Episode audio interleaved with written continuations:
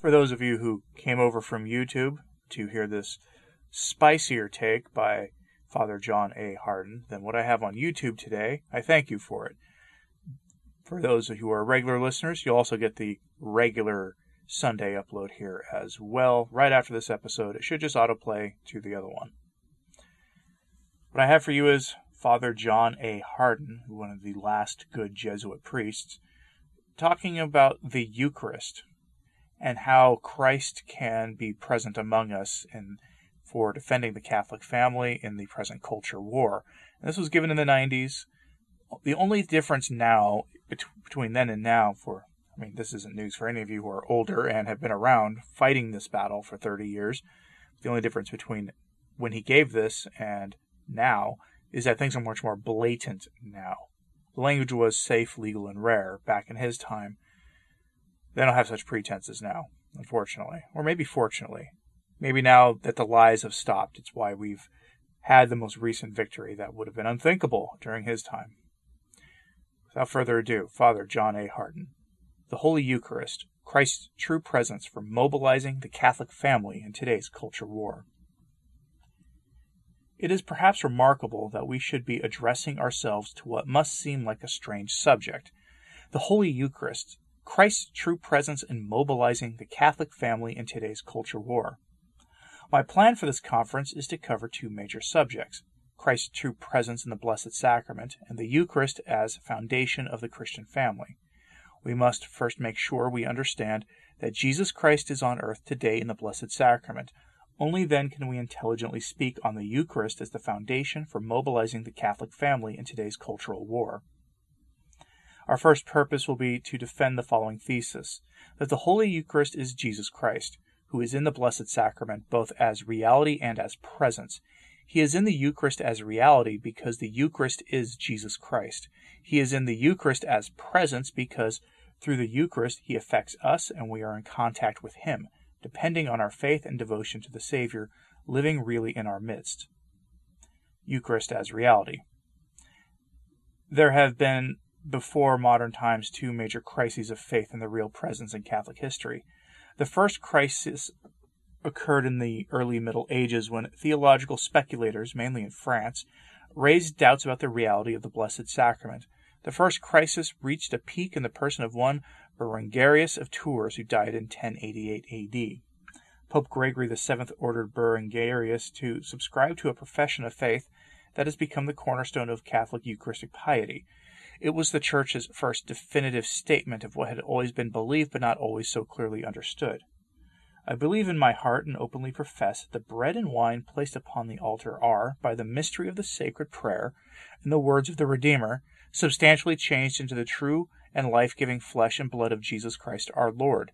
And then, after the consecration, there is present the true body of Christ, which was born of the Virgin and offered up for the salvation of the world, hung on the cross, and now sits at the right hand of the Father, that there is present the true blood of Christ which flowed from his side.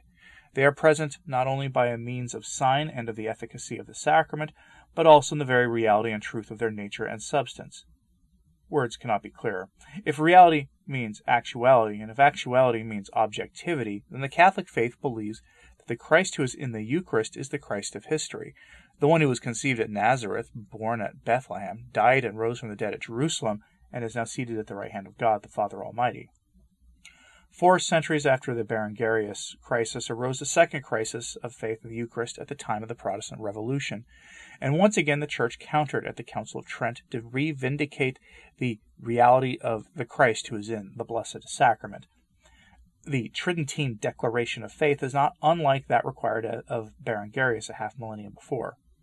The Holy Council teaches, declared Trent, and openly and straightforwardly professes that in the blessed sacrament of the Holy Eucharist, after the consecration of bread and wine, our Lord Jesus Christ, true God and true man, is truly, really, and substantially contained under the perceptible species of bread and wine.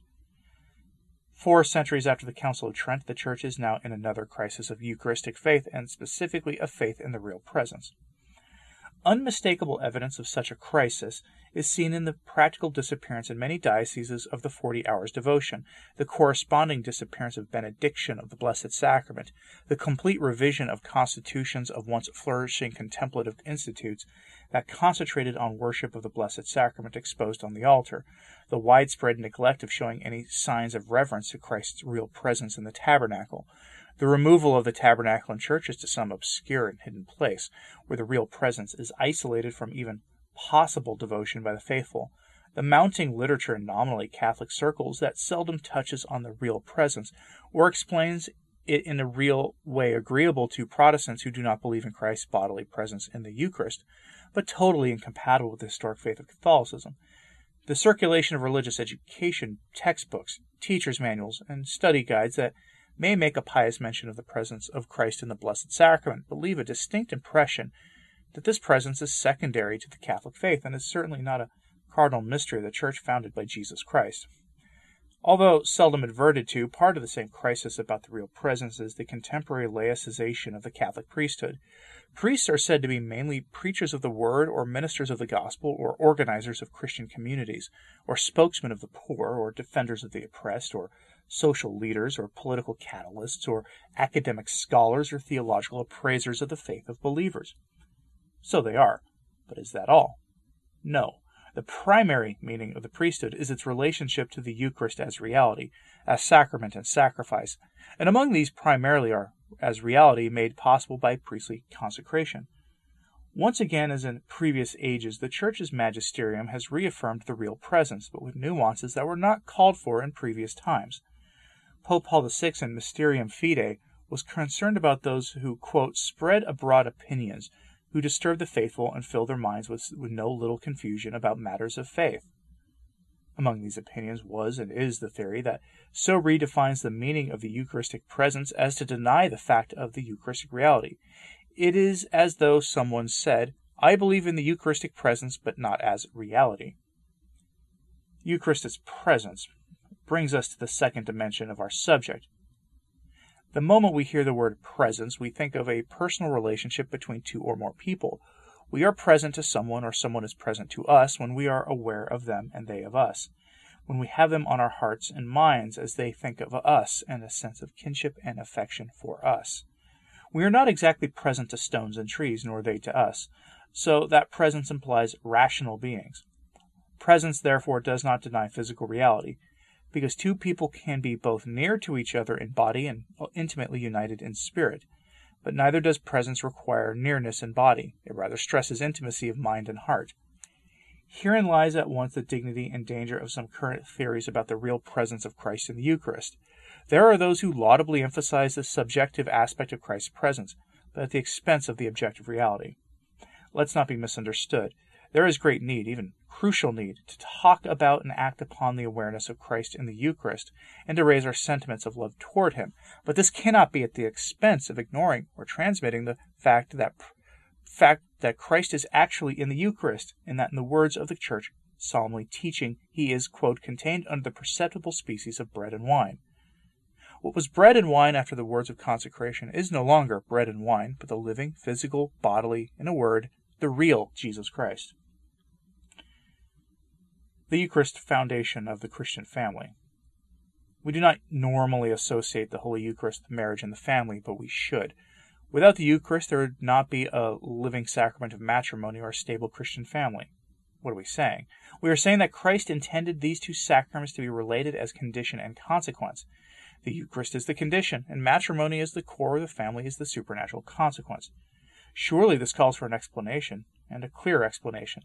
Needless to say, this is a most important subject. It is so important that the survival of Christian marriage and the Catholic family may depend on it.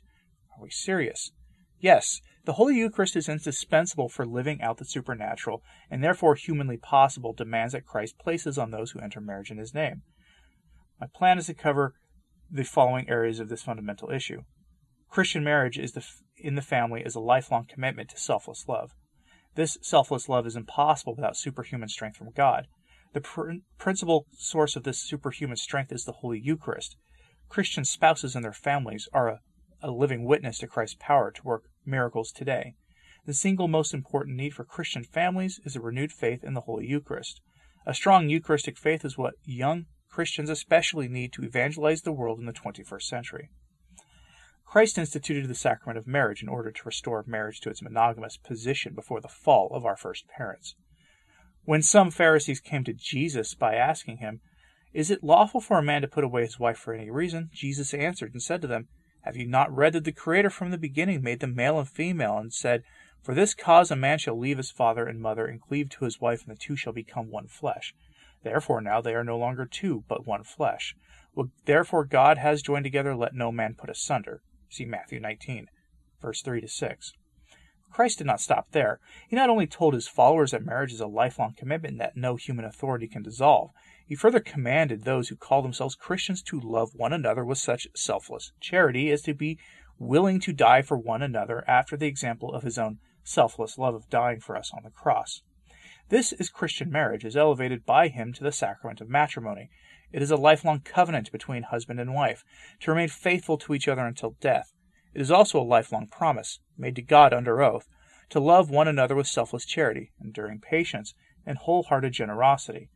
Even more, it is a solemn vow to accept the children that God wants to send them and educate their children for eternal life in heaven with God. Since the time of Christ, there have been many breaks in Christian unity. There have been many departures from the Catholic Church. There have arisen numerous churches calling themselves Christian. Why the departures? Why? The main single reason has been the unwillingness to accept Christ's teaching on the indissolubility and fruitfulness of Christian marriage, founded on selfless charity. It takes no great intelligence to see that a faithful and fruitful marriage requires superhuman strength. Change the word superhuman to supernatural, and we begin to see what we are talking about. Catholic Christianity is unique among the religions of the world, whether ancient as among the Egyptians, Babylonians, Greeks, and Romans before Christ, or among the living religions of the human race.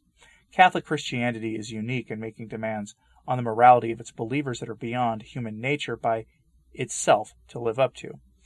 The two hardest demands are the practice of Christian chastity and Christian charity. Combine these two virtues, and we begin to see why Christian marriage and the family require, indeed demand, superhuman power from God to remain faithful for a lifetime. This is what Christianity is all about living a superhuman life by means of a superhuman grace provided by Christ to those who believe that he is God became man to enable us to witness his name. That is why Christ elevated marriage to the dignity of a sacrament. He had to. Otherwise, what he commanded his married followers and their families would be an idle dream. There are certain things that human nature by itself cannot, and the word is cannot, do. Like what? like living for a lifetime in a loving family partnership without being seduced by the selfishness and sex perversion that surrounds us like the atmosphere we breathe. Entering marriage for believing Catholics is one thing. Living in Christian marriage and raising a Christian family are something else. That is why Christ instituted the sacrament of the Eucharist. The moment we say sacrament of the Eucharist, we mean a triple sacrament. The, sacri- the sacrifice sacrament of the Mass, the communion sacrament of the Holy Communion, and the presence sacrament of the real presence of Jesus Christ in the Blessed Sacrament. Jesus Christ instituted the Holy Eucharist to give those who believe in him the power they need to remain alive in his grace. For married Catholics and their families, this means the light and strength they must constantly receive if they are to live out the sublime directives of the Holy Spirit for Christian believers. They have no choice. The world in which they live in is an adulterous world, a contraceptive world, a masturbating world, a homosexual world, a fornicating world, an abortive world that murders unborn children in their mothers' wombs. Not to be deceived by this world, whose prince, Christ tells us, is the devil. Catholic husbands and wives and their families need to light need the light that only Christ can give. He is available with the grace through the Holy Eucharist. Not to be seduced by this world, masterminded by Satan, Catholics need the courage that only Christ can give. He tells us not to be afraid. Why not? Because, as he says, have confidence, I have overcome the world what he is telling Christian spouses and their children. He is assuring them that he is still on earth in the Blessed Sacrament. He is still offering himself daily on our altars in the sacrifice of the Mass. That he is literally physically giving himself to them in Holy Communion. Why? In order to enable them to do what is humanly beyond their natural intelligence to comprehend, and beyond their natural will power to perform. Catholic families have no choice. The psychological pressure from the world, the flesh, and the devil is too strong to cope with by themselves the Holy Eucharist must remain, if it already is, or become, if it is not the mainstay of their family lives. This is no option. It is a law of spiritual survival for Catholic marriages and families in every age, and with thunderous emphasis in our day. At the turn of the century, Pope Pius X identifies the first meaning of the petition of the Lord's Prayer Give us this daily bread. The primary meaning of this petition refers to the Eucharist. We are asking God and our Father to open the minds and hearts of believers to their need for daily Mass, daily Holy Communion, and some daily praying before the Blessed Sacrament. Why? To provide us with the daily sustenance that our life of grace requires. I'm speaking to professed Catholics. I'm speaking about Catholic marriage and the family. I'm speaking to those whose union in Christ must be preserved by Christ, nourished by Christ, grow in loving chastity and charity as prescribed by Christ. Twenty centuries of Catholic Christianity prove that the Holy Eucharist is absolutely necessary for married Catholics to remain faithful to each other and selfless in their mutual love. The Holy Eucharist is absolutely necessary for Catholic families to remain united in a world of selfish instability. If there is one thing that stands out in Christ's visible life in Palestine, it is his power to work miracles. In one chapter after another of the Gospels, Christ performed signs and wonders that testified to his claims to being one with the Father and that, without him, we can do nothing to reach our eternal destiny. Christ changed water into wine at Cana in Galilee. Christ restored sight to the blind and speech to the mute. Christ cured paralytics so that they could use their limbs. Christ calmed the storm at sea by a single word. Christ even raised Lazarus from the grave. When he told the dead man to come forth, what had been a decaying corpse came out of the tomb as a living human being. But Christ's greatest miracles were not his power over the physical laws of nature. They were his power to change unbelieving minds to become believers in his word, and unbelieving hearts to become men and women of heroic virtue. The pagans of the first three centuries AD were converted to Christ when they saw Christians practicing chastity and charity.